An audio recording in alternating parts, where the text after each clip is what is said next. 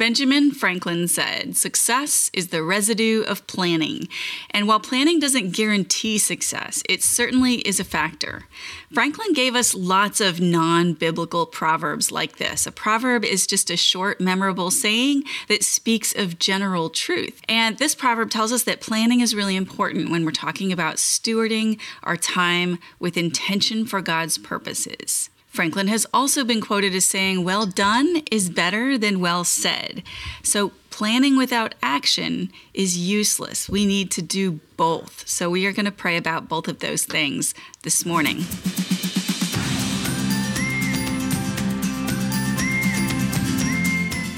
Welcome. I'm Michelle Berkey, and this is Praying Scripture, a weekday broadcast where we use God's own words to honor Him and to talk to Him about the things going on in our life and in our world. This is episode 189 that we are in today, and we are going to pray about making and following through with plans. But before we do that, we are going to begin with a bit of worship. And we are in, we have a longer passage today in a translation that I don't often use for this purpose, but I liked it. It was a little different and kind of gives us a different flavor of these verses. It's 1 Peter 1 3 through 5, and this is the message translation. It says, What a God we have, and how fortunate we are to have him, this Father of our Master Jesus. Because Jesus was raised from the dead, we have been given a brand new life, and we have everything to live for, including a future in heaven. And the future starts now. God is keeping careful watch over us and the future. The day is coming when you will have it all life healed and whole. One of the things I was looking for in this worship section um, uh, was a verse that talked about how uh, because we're talking about planning and following through with plans about how God is the master of our future and, and that kind of thing. And this, the way this verse says God is keeping careful watch over us and the future really struck me. So let's just pray. Father, I echo this statement from this passage. What a God we have. I am here this morning to say thank you for being all that you are for us because Jesus was raised from the dead, we have been given, I have been given a brand new life, and I am grateful for that this morning. I have everything to live for, including a future in heaven, but that future starts now. The kingdom of God is here on earth because Jesus, you brought it. Just the idea, Father, that you are keeping careful watch over me and over the future is astonishing to be able to say. You are master of time. You are Lord of time. You created time, and yet you are outside of it. You are uh, timeless. And while I can't wrap my head around how to be outside of time because our whole lives are so driven by time, I honor you and worship you today for being that.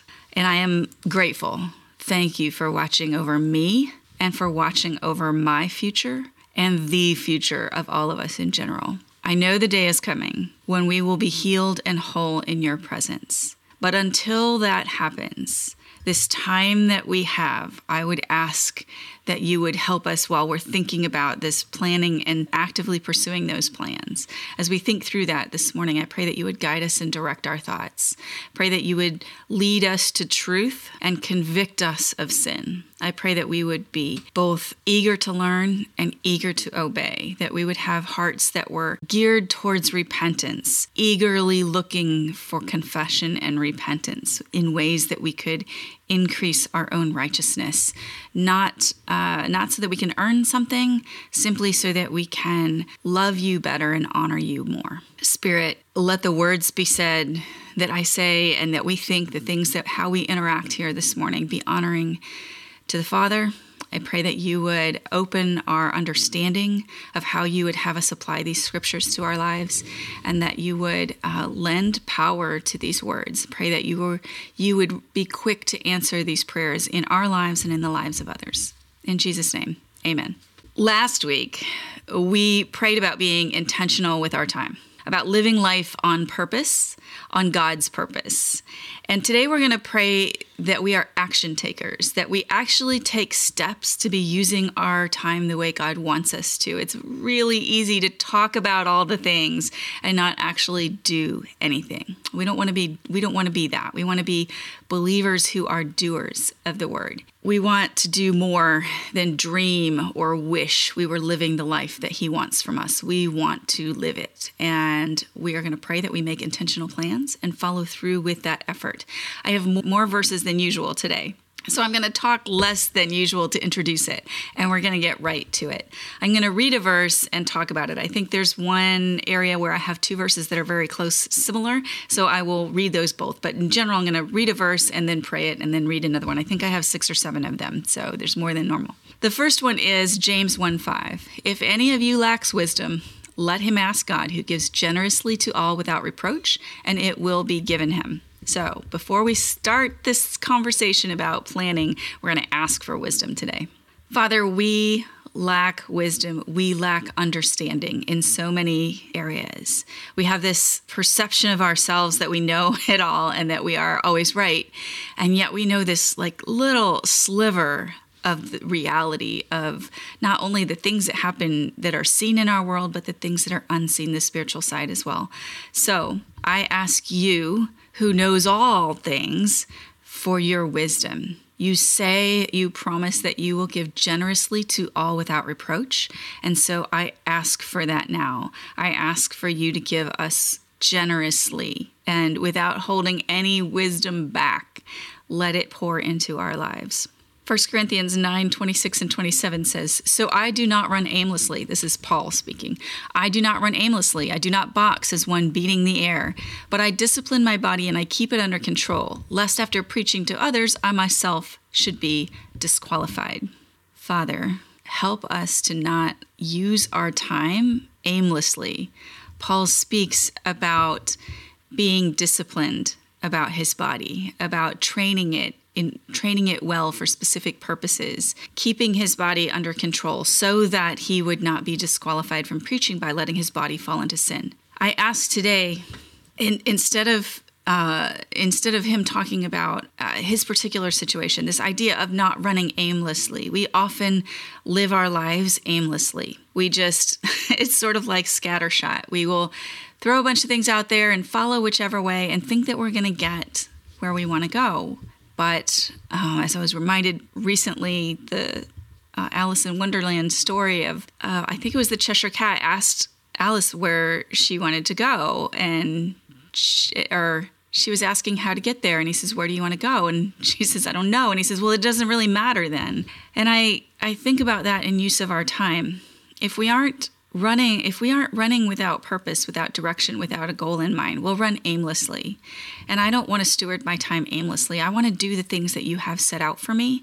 And so i want to be disciplined about how i use my time. So help us to learn how to do that. That's going to look different for all of us. There's no one right way to not run aimlessly with our time. Pray that you would speak to each one of us and that you would direct us in that path Proverbs 21:5 says, "The plans of the diligent lead surely to abundance, but everyone who is hasty comes only to poverty." Father, the plans of the diligent lead surely to abundance. And the, these next three verses, these are proverbs. They're general truths, just like I mentioned in the opening statement. They're general truth that the plans of the diligent lead to abundance, and those who jump in without plans often lead to poverty this idea that planning yields success in general and that without a plan, there's no success.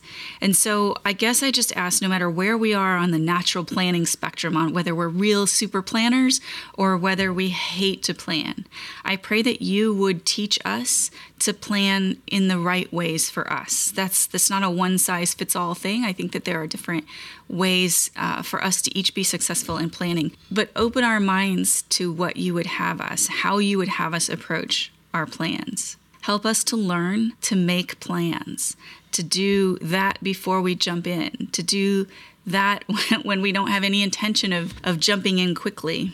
But help us to do it wisely for those who continually plan and don't get to the action. We want to balance both. Help us to be both planners and action takers. Help us to value planning in the way that you have directed us. The next two verses, Proverbs 16 9 and 1921 both are similar. They speak the same thing from a different direction. It says, The heart of man plans his way, but the Lord establishes his steps. This is probably a familiar verse. That was 16.9. 1921 says, Many are the plans in the mind of a man, but it is the purpose of the Lord that will stand. Father, I want to be someone who plans with your purpose in mind. I don't just make plans for my own success. I don't just make plans because you tell us to, but I'm intentionally planning with your guidance and your purpose in mind knowing that as I do that planning and even as I take action, I'm not the one who leads to success. You are the one that will establish these plans. You establish our steps and your purpose will stand. So help me to be the both and. We don't have to be uh, we can plan and take action and understand that you are the one who will guide our steps and that your purpose will stand. Help us to plan according to your purposes, not against them, not without consulting you. Um, Father, you know I have strong feelings about setting plans in place without co creation effort on your part with you, doing that with you. So help us learn to do that. Help us as we make plans, even for our day or for the upcoming year, if we're setting major goals in place. Help us to do those things as co creators with you of our schedule and of our goals and of our plans. Colossians 3:23. I think I have two verses left. Colossians 3:23 says, "Whatever you do, work at it with all your heart as working for the Lord and not for human masters." Father, help me be a diligent worker, working with all my heart, entirely engaged in the process, as if everything I do, which is true, as if everything I do is for you, not for the approval of other people, not because someone else has told me to do it. Help my heart be doing it as unto the Lord. Teach us to be diligent people. Teach us to have a strong work ethic that we work at things with all of our heart, all of our effort, and all of our energy fully engaged. Help us not hold back because we think we might fail, and that gives us a, a, reason. Help us to not procrastinate, but to jump in even when things are unfamiliar. Help us to be diligent workers, working for excellence because you deserve our best. And finally, Hebrews 12 1 through 2. This may seem like an odd one to include, but it says, Therefore, since we are surrounded by so great a cloud of witnesses, let us also lay aside every weight and sin which clings so closely, and let us run with endurance the race that is set before us, looking to Jesus, the founder and perfecter of our faith, who for the joy that was set before him endured the cross, despising the shame, and is seated at the right hand of the throne of God.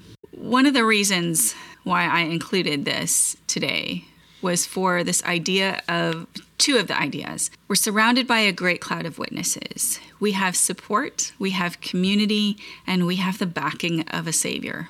But then also Paul's prayer to let us run with endurance the race that is set before us. So let's pray about those two things.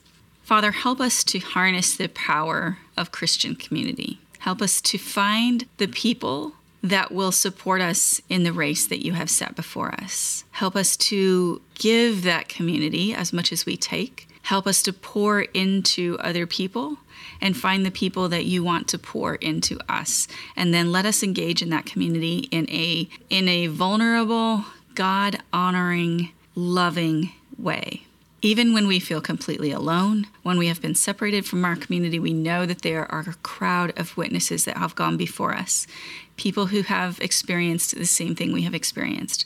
And I pray that we would not feel lonely in our pursuits, that we would recognize that there are not only those, but that Jesus, you have experienced the whole realm of human emotions, that you know and that you uh, empathize with us.